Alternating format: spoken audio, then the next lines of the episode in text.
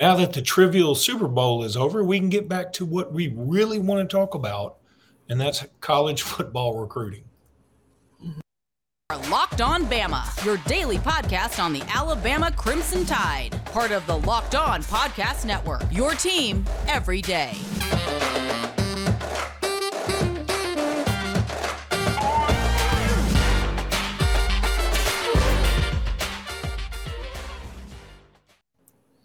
Hey, everybody, and welcome back into Locked On Bama. Luke Robinson, this is me, Jimmy Stein, this is him. Jimmy, how are you today?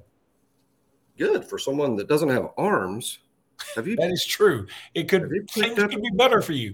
Uh, I want to thank you for making us your first. This is freaking me out. Thank you for making us your first listen. Uh, Jimmy is uh, armless, and that's okay uh, because he's not a wide receiver or a quarterback. I'll tell you who is a quarterback, and that's Aaron Noland, who is one of Alabama's top targets at quarterback for 2024.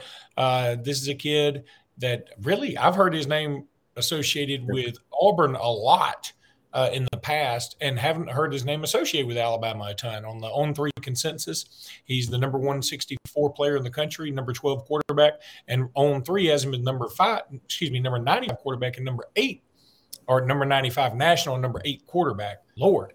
Um, he's looking at Alabama, Ole Miss, UCF, Miami, Texas A&M. Uh, I think Auburn has cooled now that they've got uh, Walker White from Arkansas.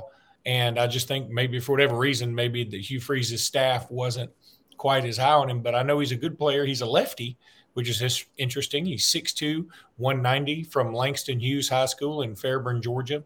And he also has a teammate – that is a uh, safety in Jacob Gude, and that is spelled G U D E, which is very odd, but okay, I'll take it. And um, he's not super highly rated yet, but we think he's going to get a pretty big bump. So, Jimmy, what do you think about these two guys, and how would it affect Julian Sayin, who Alabama already has committed as a quarterback from California? Yeah, it doesn't really, I don't think, affect the Julian Sayin uh, recruitment at all. Um, look, um, this is there's a lot of changes in college football. I mean, a lot of changes, and I, and I think most of us, most of the people listening to the show, have been following college football and college football recruiting for a long time. Certainly before all these changes. And by changes, I mean NIL and the transfer portal and realignment and all this stuff. But uh, but what I mean is we have to change the way we view recruiting and and and the methodology and the whole philosophy behind it. And the fact of the matter is, you know, for years you would just sign one quarterback in a class I mean, that was kind of the idea, right? Every year you sign one, and that way you always have four or five, which is the ideal number. And and you know, most quarterbacks want want just one quarterback in the class, and they can kind of be the guy uh, that's in their class.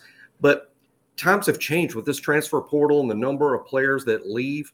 Sometimes you have to sign more than one, depending on what's going on inside your program. And and secondly, uh, with NIL, maybe Julian Sayin is committed to us you know, every day for a year and he loves us so much and he can't wait to get here. And then 12 hours before he, you know, signs, someone shows up with the the Rashada deal, $13 million, and he signs somewhere else. So you've got to recruit more quarterbacks than you did in the past. You have to be prepared to sign multiple quarterbacks in one class. There's also this half the quarterbacks you sign in the future are probably going to be kids out of the portal. Might be best to have good relationships with everybody to recruit out of the portal two or three years from now. So, really, everything about recruiting and quarterback recruiting in particular has changed. So, I think Alabama loves Julian Sayin. I think they would love that Sayin is the only quarterback in this class, but there's no 100% guarantee that Sayin is going to sign with Alabama. So you better cast a pretty wide net. I'm not even saying Aaron Noland is a backup plan to Sayin. I'm saying you might sign Aaron, Aaron Noland along with Sayin, but you, you certainly don't recruit him like he's uh, the second pick or the backup pick. You recruit him and recruiting all the way up until you're ready to say, hey, we, we, we would like you to commit to us. Maybe that never happens, but I'm sure that's the, the relationship with Aaron Nolan. Uh, Jacob Gude is a guy Alabama likes a ton, by the way. You know, recruiting rankings, I, I, beg people this to no avail every year, but don't get too obsessed with where kids are ranked today, even in the so much evaluation left to be done. there's so many more offers. We hadn't even got to the spring evaluation period where coaches hit the road, really spending a lot of time evaluating these 2024 guys. Don't get too caught up in rankings right now. Use them as sort of a guide and not a definitive statement because they're not. Using look, look, we're we're 10 months away from from these kids signing, 10 months. So 10 months before the NFL draft, is that a good time for Mel Kiper and Todd McShay to say, these are the final grades. This is it. This is it. Don't don't don't come looking anymore uh, before April because the, these are the final grades. No, they they keep evaluating guys and re-ranking and doing mock drafts all the way up till a week before the draft. Signing day is the same thing. I mean, it's ten months away. There's there's a, and, and younger kids change more than the older kids do. That younger kid, I've seen them be completely different kids in two months. Um, too wrapped up in the rankings. Now that said, Alabama likes Gude a lot. He's probably been in their camp as a young player. Uh, Alabama offered before a lot of other power programs did. Uh, I know this kid's tight with uh, Brian Branch, uh, ironically, being that he's a safety from Georgia, just like Branch. Uh, he's a real interesting kid. Uh, my feeling is, based on how early things are, I'd be surprised if Alabama's pushing for a commitment already. really, the only kids today that Alabama wants to push for a commitment or, or slam dunk obvious, oh, you got to take this guy while you have the opportunity to uh, there's no reason to be uh, stretching for kids now. Again, you haven't even had your June camp, your spring evaluation period. So Alabama is still building its board, building confidence in the board, gathering information. And of course, the staff, good chance they're meeting today, as Monday, uh, as we record this, good chance the staff's meeting today and they're they're they're probably mostly talking about spring practice, which is going to start really uh, four weeks. I mean, one month from uh, from this week. So I mean, spring practice is going to be here really soon. I'm super excited about that. Yeah, I mean, look, that's that is the good news, right? I mean, there's there's just not a ton of an off season anymore, and it, it has it has been better because number one, recruiting's always been awesome. Uh, so that certainly has helped. Football's been great, which has helped, but now basketball's really good too. Uh, the the gymnastics team, we don't we don't talk a ton about them or baseball unless they do something good. But hey, you know, there's always something going on at the university, which is a big positive. Let me tell everybody about Built Bar. If you're looking for a delicious treat but don't want all the fat and calories, and you got to try Built Bar. They're awesome. Go try one. We just got through the holidays, and I know my goal is to eat a little bit better. I don't exactly always meet that goal, but one thing that does help me meet that goal is eating Built Bars because they're so doggone good and they're so easy, and you can get them at Sam's you can get them at Walmart. You can get them online. You can get them at built.com. Wherever you want to get delicious, nutritious awesomeness, you can probably get a built bar. Um, you don't even have to go to built.com anymore if you don't want to, or Amazon. Again, you can just go to Walmart, Sam's, whatever. They come in all these cool flavors like churro or peanut butter brownie or coconut almond. They, they, those things sound like things you get in the impulse aisle at a convenience store. And you're like, oh, this has got to be awful for. No, it's fantastic for you and it's delicious. It's like somebody said, "Oh gosh, I wish I could have a Mounds bar, but they make me fat." Oh, here's one that doesn't make you fat. It makes you. It's even healthy and it's awesome and it's even better. And here you go. And you go, "Oh my God, marry me." That's what happened. Built bar, the bar that gets you hitched. That's that's not on the tagline. I just made that. I like it though. Uh, anywho, want to tell everybody to check out Locked On College Basketball. A lot of stuff going on basketball. Be a lot of bracketology out today, so uh, go check that out. Locked On College Basketball. So Jimmy, let's talk a little bit more recruiting here. Um, KJ Lacey was yep. at this event. Uh, KJ Lacey is teammates with Ryan Williams. Um, I think KJ Lacey is awesome again, state champion this year with Saraland. Um, of course, Ryan Williams was the show. We all know this, but that's okay. Um, it, there is a certain rapport that is developed between these two guys who are in the exact same class. Uh, KJ Lacey, a 2025 guy, and um, Saraland uh, is, is where they play. And so they play a lot of really good competition if you're unfamiliar with Alabama High School. He's six feet, 165 right now. I know that sounds a little bit light. Again, he's just ending his sophomore year. So be patient a little bit with that. He's certainly going to grow.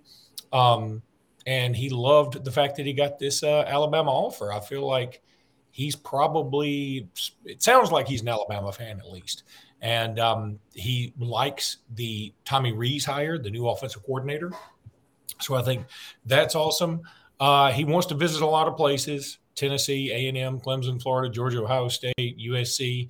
He, he certainly and look, all those are places that, like, if I were being recruited, that's where I'd want to go. So I, I don't take like, oh my God, it's going to be such a battle for him. I think it will be a battle, but not not like a just all out bloodbath. So I feel like Alabama wants KJ Lacey. They, they'll have a good shot at him, and the fact that he has a relationship with Ryan Williams cannot hurt, right? Yeah, um, I, I, don't think uh, there will ever be an issue. Um, and I know KJ a little bit. He's a QB country kid, uh, so uh, you know I'm, I'm, really familiar with him. He's also origin. He's from Daphne, you know, where, where I'm from, and so bet- between KJ being a QB country kid from Daphne, and he, he later moved, transferred, uh, you know, and moved across the bay and, and to, to play for, you know, at Saraland. Um, you know, I, I, there there should never be an Alabama fan that wonders what KJ Lacey's favorite program is. I mean, I think it's been obvious from his public comments, from the very fact that he wears jersey number nine when he plays for Saraland because he's such a Bryce Young fan. Uh, he, he, that's a public uh, thing that he's acknowledged. I wear number nine because I love Bryce. Uh, so so KJ is is a big Alabama fan um, or an Alabama fan. But look, these kids make business decisions, and and I used to call them business decisions before NIL. Now with NIL, it's a literal business decision. Uh, but KJ is going to go wherever KJ and his people determine is best. KJ has a career our, our, our careers in football is being a fan of a certain school. He, he have a literal career. So they, they has, he has to pick the right offense for him. He has to pick the coach that he feels will develop possible. I'm sure KJ has NFL dreams, and even though he's a little guy, he he he has that sort of upside, that sort of ability. So we'll see what happens when it comes to him choosing the college. He's got to do what's best for him but I know he's going to give Alabama a long listen. Uh, his, his, one of his best pals is Ryan Williams, who will almost be certainly playing at Alabama. There are other Saraland kids in his class that may end up being Alabama priorities.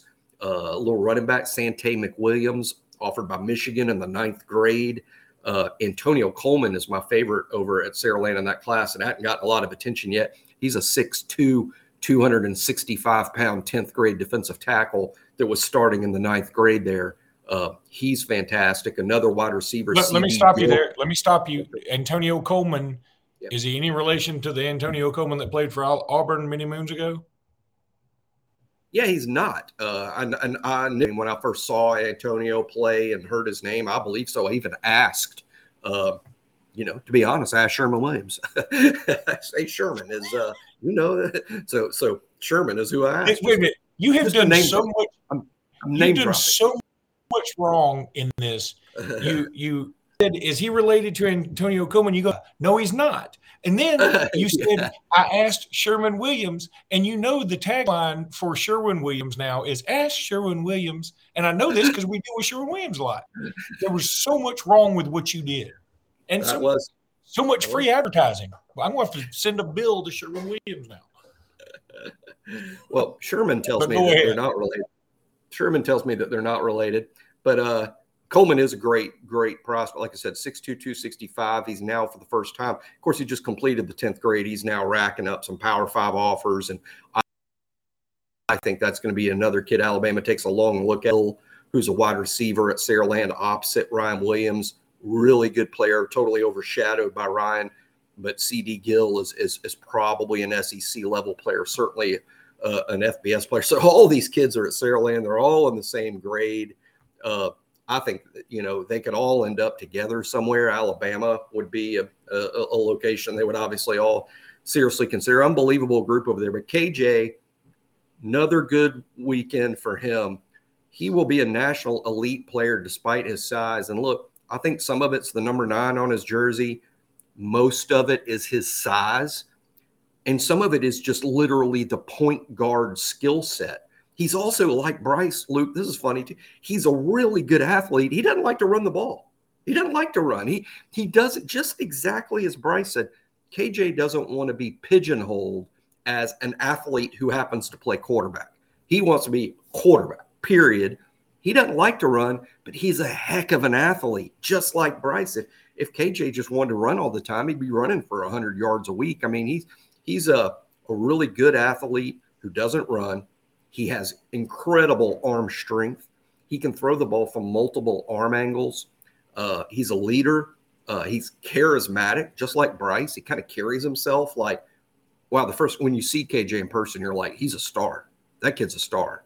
Uh, so uh, I, I, love him. I hope he ends up at Alabama selfishly, but also, you know, want KJ because he's one of our kids at QBC. I, I, I want KJ to end up at a place that helps KJ the most. Hopefully, that ends up being Alabama. Uh, yeah, I'm very pro KJ Lacey being on this team too. And again, I, am going to keep coming back to this. Um, feel sort of the same way about Ladarius Philon. I know that uh, the basketball player just recently committed to Auburn. It, you know, I know that there's at least talk, and I have reason to believe Alabama didn't pursue maybe quite as heavily as Auburn did. I don't know that he would have chosen Alabama anyway. He might have just wanted to go to Auburn. But I'm very, very pro. Let's get back in this Alabama keeping Alabama kids in Alabama train because when Saban leaves, I don't want to be facing this incredible uphill battle about right. trying to get back into high schools. That's what that's what worries me.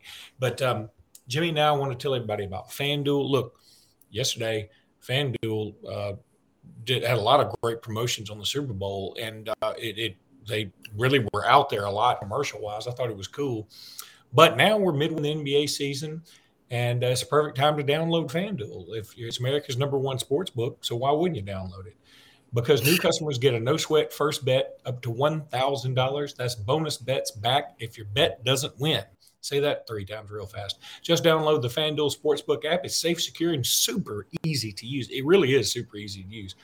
Build and discuss, you know, or, or excuse me, build your FanDuel account, and then you can discuss about how much money you've made after you've done all that. FanDuel even lets you combine your bets for a chance at a bigger payout with same game parlay. I mean, that's some of that micro betting stuff that a lot of people are into right now. So don't miss the chance to get your no sweat first bet up to $1,000 in bonus bets when you go to fanduel.com slash locked on. That's fanduel.com slash locked on to learn more. Make every moment more with FanDuel. They're the official sports betting partner of the NFA and NBA. Noticed I said NFA, whatever the heck that is, but the NBA, they are the official sports betting partner. I'm sorry, sports betting partner. If I knew how to edit this, I would. I don't. It should make it more memorable. Please don't fire me, Tegna. Um, but they are also the official sports betting partner of the NFL as well. So the NFL and the NBA, that should tell you how good FanDuel is. Go check out fanduel.com slash locked on. Go do it right now. Jimmy, it, you know, it'd be crazy for us not to talk a little bit about the Super Bowl from yesterday. I do find it, uh, I do find the irony in the fact that uh, I tweeted out a video of Andy Burcham from the Auburn Radio Network really losing his mind a couple of times about some officiating in the Alabama Auburn game, which really just wasn't that poorly officiated. It just wasn't. It was fine. Um, he was losing his mind about it, and a lot of a lot of it got a lot of traction. I mean, my tweets normally don't get a lot of traction because I'm not very intelligent, but this one was just funny, and um, it got a lot of traction. And then, so all this talk about officiating in, you know, the Iron Bowl of basketball which is a game on the surface that doesn't mean a ton. It means a ton to you and me and people who listen to this and Auburn fans or whatever. It means a ton to them. But like the grand scheme of things, it doesn't mean a ton. The Super Bowl officiating means everything. Like mm-hmm. it's more important than Chinese weather balloons flying over Lake Huron. It is a big deal. Like you got to be, it's it's a big deal, right? So I, I just don't know how we don't discuss the the fact that there a late call is really what won the Super Bowl for Kansas City. Again, letter of the law, I think the call is right. The um, the the the guy who committed the the penalty, the holding defensive holding penalty for the Eagles, he even said, "Yeah, I held him. I hope, I hope I wish they hadn't seen it." But I can't help but be disappointed that the call was made. Number one, because we've certainly seen worse calls. And number two, because that game was so awesome. And to have it end it, it, was it was over when that call was made. It was essentially over. Yes, some things could have happened. He could have missed the field goal. Uh, I think it was Mc, Jerick McKinnon that he could have scored a touchdown and maybe given the Eagles a chance. Um, and say he did the right thing by sli- sliding down and letting the clock run down as low as it could, and then they kicked the field goal. Um, but man, I just hate that that that Super Bowl ends that way. And again, the more I think about it, and the more I'm trying to be pro referee, like, hey, you got to call what you see. You know, if you if you saw it, you got to call it. You can't be like, what if it was? I mean, if he had tugged it a little more, you'd call it. And if he tugged it a little less, you wouldn't call it. I mean, if it's in the rules, I guess you got to call it if you see it. But man, it really was a downer that because it was set up. If he doesn't make that call, right, they got to kill go with like a minute and 30 left. Jalen gets the ball back with DeVonta and AJ, and uh, and they have a shot to make this one of the more classic Super Bowls in history. Instead, they get the automatic first down, and they essentially just get to run the clock out. And and then an NFL kicker, kickers who are very very good at their jobs, he's not going to miss a 17 yarder, 19 yarder, whatever the heck it was, and they win the game. And you just hate to see it end that way, right? I mean, again, you can't really yell at the ref, even though if I were that official, I wouldn't go to Philadelphia in my lifetime. I wouldn't eat a Philly cheesesteak from any location. I wouldn't uh, get eagles of any description anywhere ever. I wouldn't get near the color green. There are a lot of things I'd stay away from if I were that dude.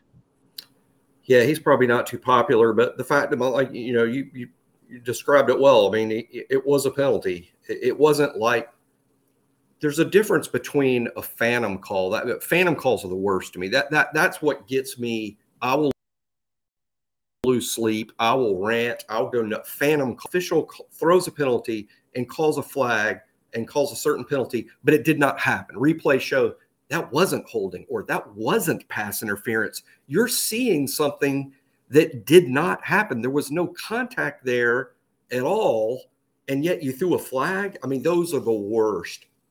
This this isn't the worst. This is a different kind of what I would call bad call. It's a different kind. It's a it's more philosophical, and that's this. I think the best officials in the world, not high school officials, the best officials in the world need to be situationally aware. I think the call lacked situational awareness. And by that, I mean, okay, here, here's another. What about holds on the backside of plays? It's situational awareness. Yes, the offensive lineman held the defensive lineman. In no way did it affect the play whatsoever because they ran it to the other side. That guy wasn't going to make the play 40 yards away. No one cared. Was it holding? Well, yeah, it was holding. Did it affect the game in any way? No. Therefore, those flags really shouldn't be thrown for lack of situational awareness. And I think that's where that call was bad. Uh, you know, we're deciding the Super Bowl here. Let Mahomes, let Jalen Hurts, let uh, you know the the players on the field decide the outcome of the game, not the officials. Now, that doesn't mean that you just put your hey, there's less than two minutes left. Everyone just just bury your flag deep in your pants because we're not pulling flag, we're not throwing flags the last two minutes. That's not what I mean at all. You've got to throw, but I, I think the standard Luke should go from, hey, was that a factor of the law to we are throwing flags for train wrecks only, things that are so obvious, the proverbial Ray Charles could see it. You know, uh, things that are just blatantly bad that affect the outcome of the game, that is definitely a penalty.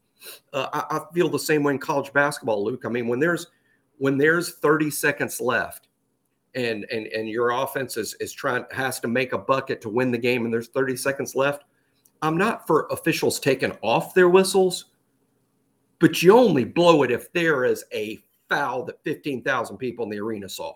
You know, I mean, just let the players decide the game when it comes down time for the players to decide who wins the game. And I think most everybody subscribes to that line of thinking, and and I do.